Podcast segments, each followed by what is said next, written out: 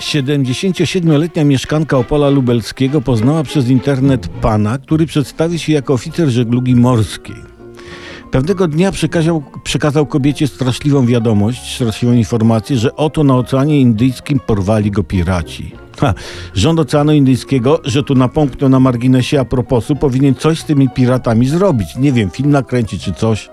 Wracając do historii, pan oficer przekazał też pozytywną wiadomość, że zdążył tej pani wysłać na jej adres sejf pełen biżuterii wartej pół miliona euro, by nie wpadł w ręce owych piratów. Sejf do niej dotrze, musi tylko uiścić opłaty celne w wysokości 170 000 tysięcy złotych na określone konto. I pani uiściła. Ale helikopter, który miał jej dostarczyć sejf, jakoś nie nadlatywał, a i kontakt z marynarzem się urwał. Nagle. Co się stało?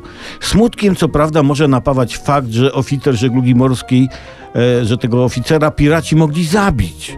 Ale jeśli ma szczęście, a na pewno ma, choćby poznając tę panią, to przebywa izolowany w niewoli u piratów i być może na pewno musiał cofnąć helikopter, by wykupić się z tej pirackiej niewoli. Bo niewola u piratów na Oceanie Indyjskim, trzeba wiedzieć, jest ciężką. Żywią pewnie naszego oficera żeglugi jakimiś ochłapami pseudowschodniej kuchni typu robaki, nietoperze czy sushi z białym serem.